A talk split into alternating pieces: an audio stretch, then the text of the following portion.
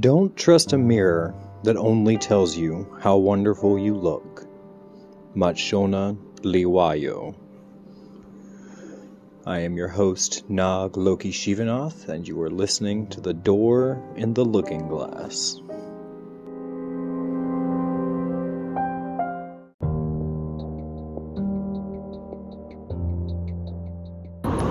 Welcome back to uh, The Door in the Looking Glass. Uh, I've got another episode scheduled uh, coming up this Wednesday as sort of a hey, we're back on track.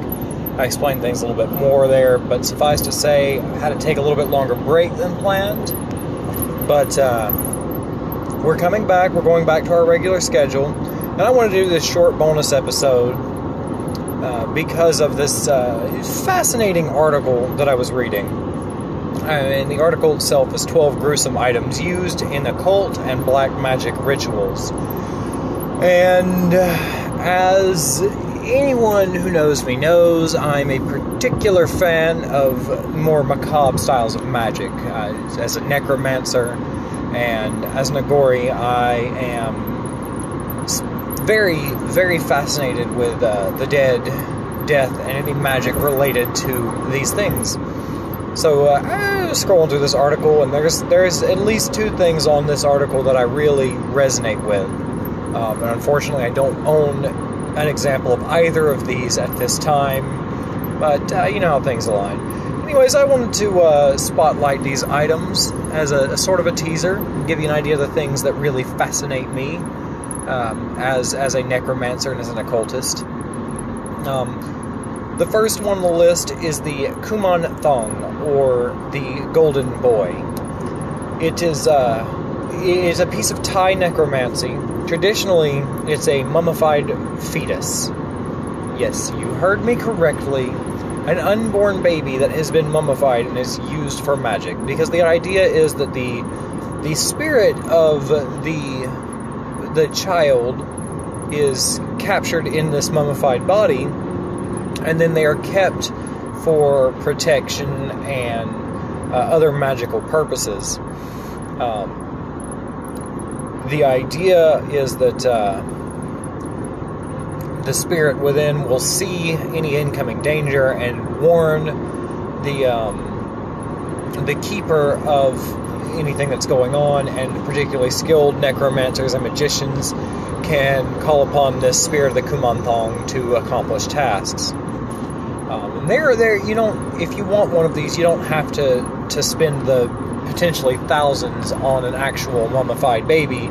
They make versions out of wood and brass and, and all sorts of things that you can acquire. Um, of course, there are strict rules with keeping them, which you should probably learn if you're going to keep one. I'm not going to go into them here because this is just like a quick thing. But uh, they're fascinating. I want one. I almost got one a few years back from a former friend um, never ended up getting it. Kind of glad now, all things considered, uh, and I still might get one in the future. But uh, so that's the first item on the list. The second item is a personal favorite of mine.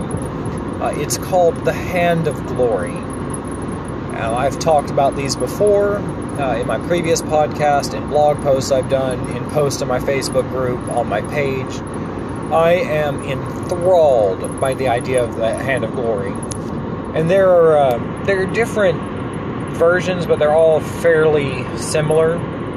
The idea is that uh, you take the severed left hand of a hanged murderer, and then you you you pickle the hand through a specific you know blend of, of, of items, which realistically are just a pickling solution.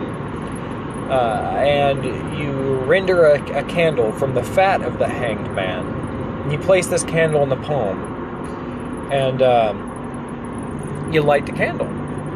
And there are different things that are attributed to the Hand of Glory. Um, the most common is that while burning the candle, the holder is invisible. Uh, so other, some other ones are that uh, if a thief breaks into a house and lights the hand of glory, everyone else will fall into a deep sleep and not wake up until the candle's extinguished, which can only be done coincidentally by goat's milk. You can't just pinch the flame out. And uh, it's also said that if you light the candle, it will only give light to the one who holds the hand. Uh, so I am I am fascinated by the hand of glory, but uh, do you have any idea how hard it is to get a hold of the left hand of a hanged man? Like almost impossible. You have to about go out and hang the man yourself, and that's a crime that we do not here at the door in the looking glass endorse or uh, otherwise promote. However, if you know you should happen to come across a hanged man, if you will cut his left hand off and send it to me, I will be eternally grateful, and will make sure there is financial compensation. Um, interestingly enough, there's said to be one on display in a museum in uh, Europe somewhere. I think in England. I can't remember the exact place, but uh, it's believed that it's the last traditional hand of glory in existence moving on, we get a little less macabre as we go, depending on how you look at it. Um, the third item on the list is the Gree bag. Um, this is not particularly macabre in and of itself uh, until you look at the fact that a lot of traditional formulae for particularly powerful Gree bags uh, will call on things like uh, graveyard dirt, human remains, etc., etc. I personally have made a few uh, that use human bone, um, but that's not that fascinating. So moving forward, uh, the burial shroud is the next thing on this list, item number four, which again, in and of itself, isn't that bad. Uh, the idea is, you know, I, I think, I think this was a thing back before coffins were common, but after mummification kind of died out, they would just wrap the body up and then put it in the ground or put it in a tomb or whatever. And I, I think they did use some kind of enclosure. not sure the, the reason a burial shroud was considered necessary, but whatever. But the idea is that uh, you can make gree bags out of the grave shroud, and you know, the longer it's been in the ground, the stronger it is, and that sort of thing. Um, Item number five on this list is dove's blood. Uh, dove's blood is frequently used as an ink or an incense or whatever. It's usually used in love magic. Um, and yeah, it's, it's, a, it's a little little dark, but uh, a lot of the times what you see these days, dove's blood ink is not that dissimilar from dragon's blood ink or bat's blood ink. It's not blood at all, it's just a specific blend of resins and herbs and, and, you know ink solution essentially to create a red ink that's charged for a purpose. So let's see. Item number six gets back into things that I find fascinating. Um, item number six is a binding tablet or a carte Um, and I, I've, I've also talked at length about these uh, in fact, my wife and I made one a few years back together that worked uh, almost immediately. It was fantastic. I don't make these often because they're very time intensive and very labor intensive, and they're just easier ways to accomplish what I'm going for. But if I want to get really theatrical with it, yeah, I'll, I'll make one every now and then. The idea is that they are these these tablets made of clay or lead or stone that uh, are carved with a curse or a prayer or something like that.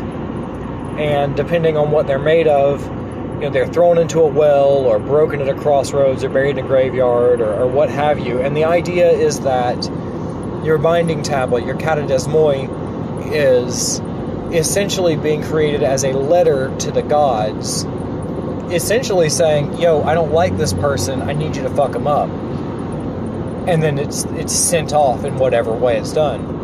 Ours, we broke, or we, tried to break at a crossroad. It actually fell on the way to the crossroad and broke in the street. Um, still enacted immediately. It was fantastic. Uh, moving forward, I, I, think we're on item number seven. Uh, voodoo dolls or puppets. I mean, it pushes the line of macabre. Uh, you know, because they do often contain personal effects like hair, blood, semen, clothes, bone, whatever. Um, but the idea behind a voodoo doll or a puppet is the idea of sympathetic magic. You make something like a, a person, and then whatever is done to that per- that doll is done to that person. Um, these are used for everything from healing to harming, uh, and this is where the idea of the pin comes from. Yeah, I know the modern uh, image is you stick something, you know, you stick a puppet with a pin, and the person feels a little prick. But usually, what actually happens is you will take an herb or a petition or something and pin it to the person. And we're up to number eight, uh, which they got a little lazy here and just put human hair. Ah, you know, that can get a little dark, I suppose, depending on how you use it. Um, there's some magic where hair is mixed into things. There's some magic where the hair is used itself as a talisman. Um, I personally have performed binding spells using the hair of the person in question. Um, but I, I personally consider this more of an ingredient than an artifact, but whatever. What are we on? Nine? I think we're on nine.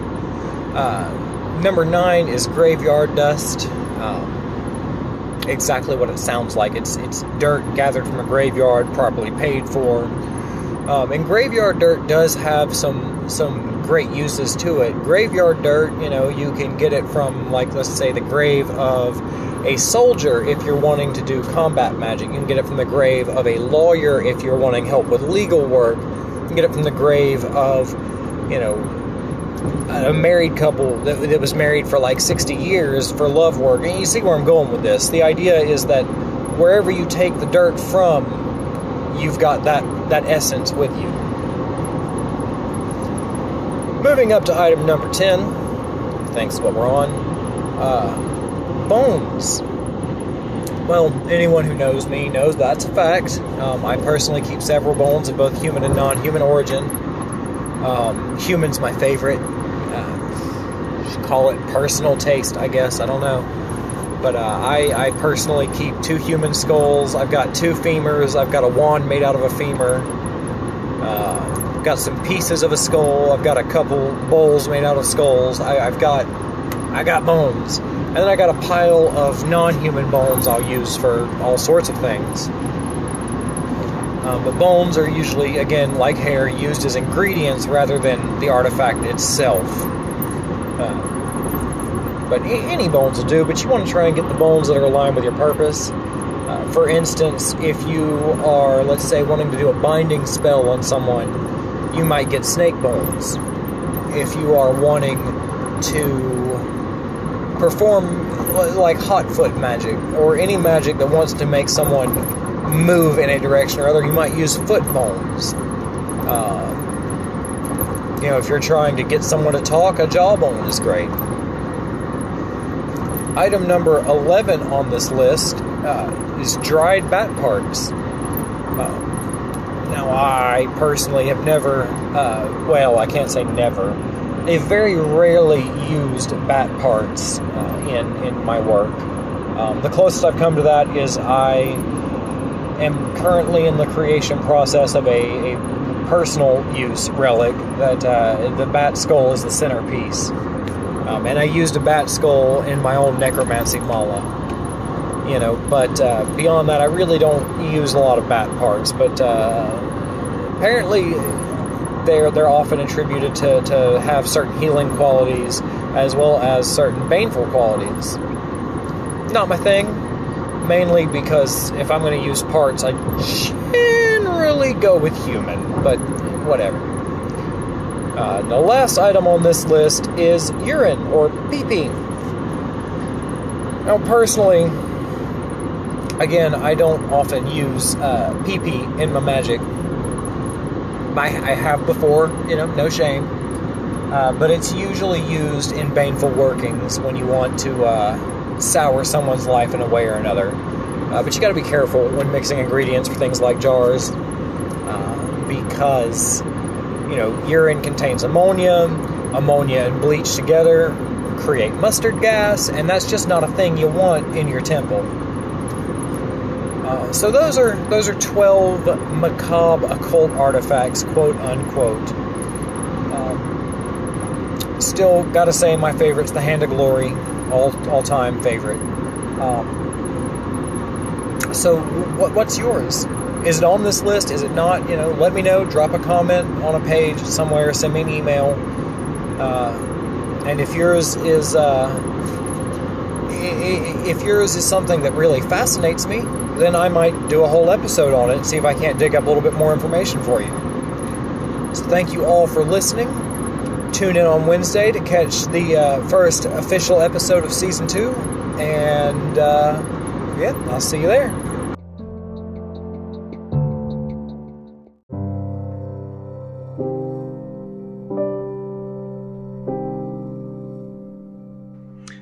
This has been The Door in the Looking Glass. I am your host, Naag Loki Shivanath. Uh, if you like what you hear, press subscribe, like, share, you know, whatever you've got on your device there. Tell your friends. Uh, and if you'd like to share your thoughts with us or, you know, give us suggestions or just say hi, you can find us on Facebook, Naag Loki Shivanath. N A A G L O K I S H I V A N A T H, or you can send me an email at naaglokishivanath at gmail.com. You can also join us on Facebook at our group for magic and mysticism called The Thorny Path Magic and Spellcraft.